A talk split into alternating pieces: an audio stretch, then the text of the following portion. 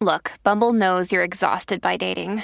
All the must not take yourself too seriously and 6 1 since that matters. And what do I even say other than hey?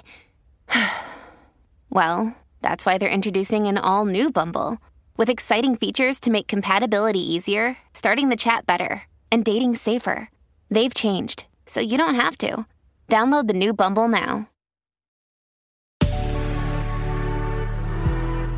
Good risings. I'm Liz Earnshaw, and this is Hash It Out.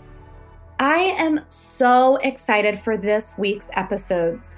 We are going to be talking about attachment styles, and who better to talk about attachment styles with than my friend Silvy Khoucasian?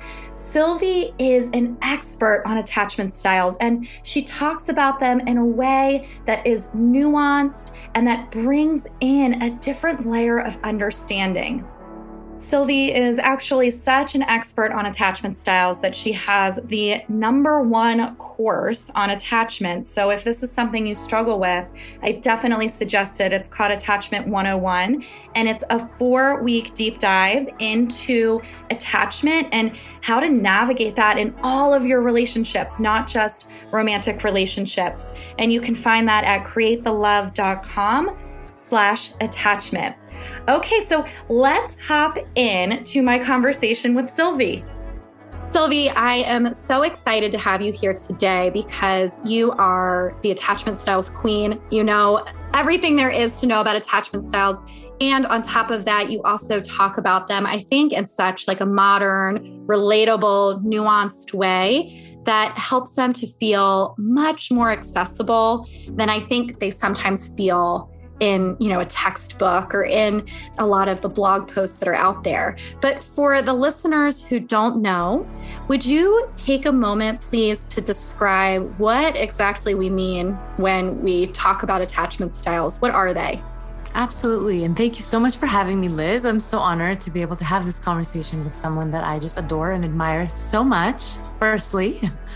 And yes, you know, I've been working with the attachment theory framework for about 10 years now and working with that as a relationship coach. So, attachment theory was a theory that was researched and founded by John Bowlby and Mary Ainsworth. And there was a ton of research to basically explore the relationship between a child and their caregiver in those very few early ages of life and how that child was bonded to their caregiver based on how emotionally attuned the caregiver was how available they were when they felt scared, when they really needed them, and, and available in a way that was appropriate to what their actual needs were essentially led to four different attachment styles. The first being secure attachment, which is when a caregiver is responsive to the child's needs in that appropriate way, in a quick enough way where the child feels seen and heard and feels really safe with their caregiver. It's not about perfection. There's so much research nowadays actually that shows that there's a lot of room for error, even with secure attachment. But what the difference is, is what makes it secure is that the repairs happen really quickly and the, the caregiver and the child find each other back and the attunement goes back really quickly. And then there is anxious attachment, which is about that caregiver relationship that feels more inconsistent. So there's times where the caregiver is really present, really attuned in a really appropriate way. And then there's other times where the caregiver is not available, whether they're going through their own stuff, they're maybe preoccupied with their own mental health challenges, physical health challenges, or maybe they're working all day and they're just literally not there. And there's obviously someone else there, but there is not the same attunement when it's not coming from the primary caregiver.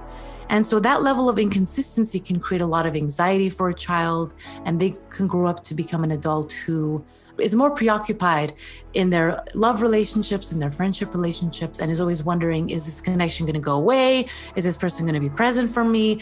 Do they care about me? So they can start to become really fixated on those things. There's also a lot of strengths. They can be really amazing in relationships really valuing emotionality and have really strong right brain skills in that they can be really attuned and care about the people in their lives. So i want to speak to the strengths in, in this as well and then there is dismissive avoidant attachment, which is about having a caregiver that was not really responsive most of the time, maybe rejecting, you know, shaming about the child having needs, maybe the parents were much more left brain and logical so they didn't really value or have the experience of somebody being emotionally tuned into them. So that was what was repeated back towards their child and so that child, you know, after making these requests to have their needs met at really young ages and not having it responded to over and over again, starts to go really inward, starts to auto regulate their own emotional experiences. So they can grow up to be adults who are very self sufficient, really good at taking care of their own things, they have really strong left brain skills but they can really struggle with the right brain and not being able to be emotionally as connected as they would likely want to be I'm really struggling in relationships to bond and to connect. Some of their strengths can be, again, having strong left brain skills. So they can do a lot of incredible things. They're very good at allowing their friendships and partners to have space, their understanding of that space, because that's something that they really benefit and need themselves. And then the last one, which was brought on later by Mary Main and Judith Solomon, which is the fearful avoidant attachment, which is about having a caregiver that was really fearful in the way they approach the child. Not always, but enough times where the child is conflicted. Sometimes they could rely on their caregiver, other times they couldn't.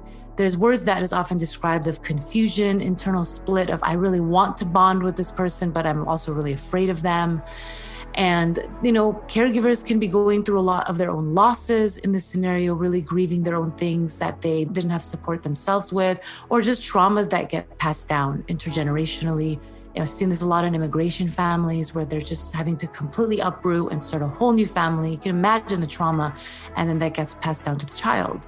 So, this person can struggle in relationships because they, again, really deeply value relationship, which is different than the dismissive avoidant type, but they can struggle to trust. They can feel sometimes used, betrayed, because they've had to be so hyper fixated on the caregiver's needs that they almost start to lose connection with the self.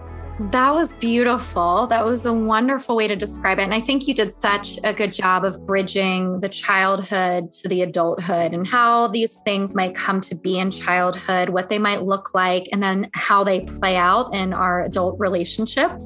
And yes. one thing I was curious about is are there other things that can influence this beyond childhood. So, is it possible for a child to have a secure attachment and then actually later on find that in their adult relationships they feel really anxious or that they have a more insecure attachment and then later on they find that they actually feel really safe and secure? So, I guess my question is do they change over time?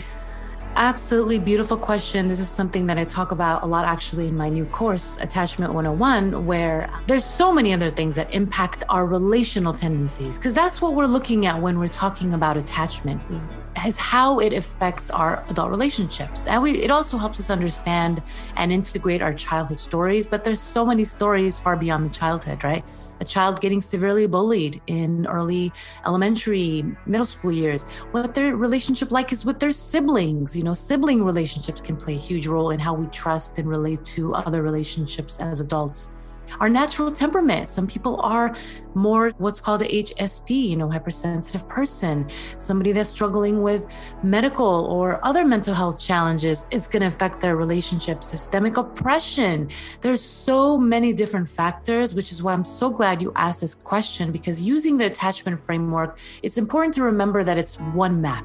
It's a really great, important map, but it's also, it needs to be weaved in with other information that really shapes the contexts of how we relate in our relationships.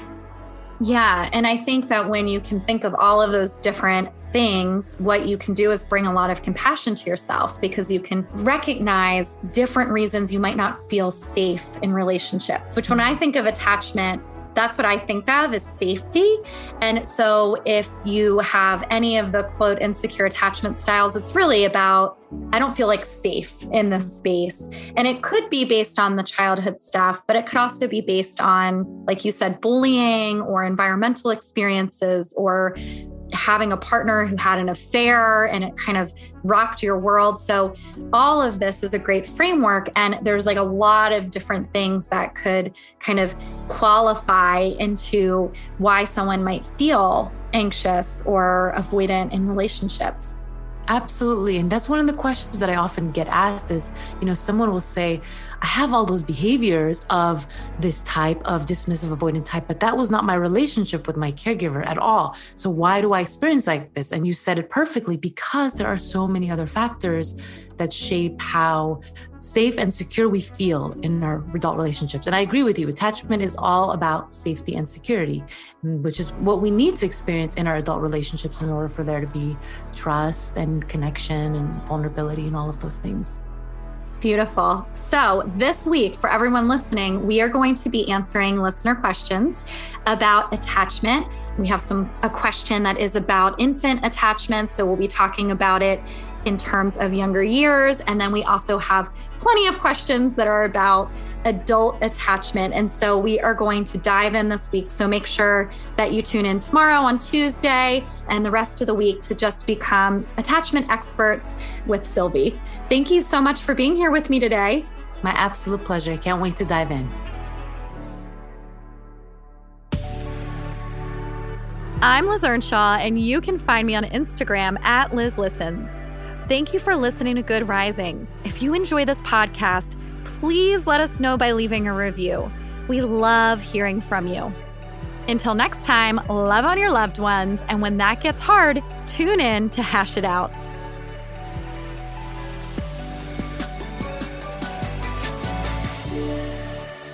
Good Risings is presented by Cavalry Audio.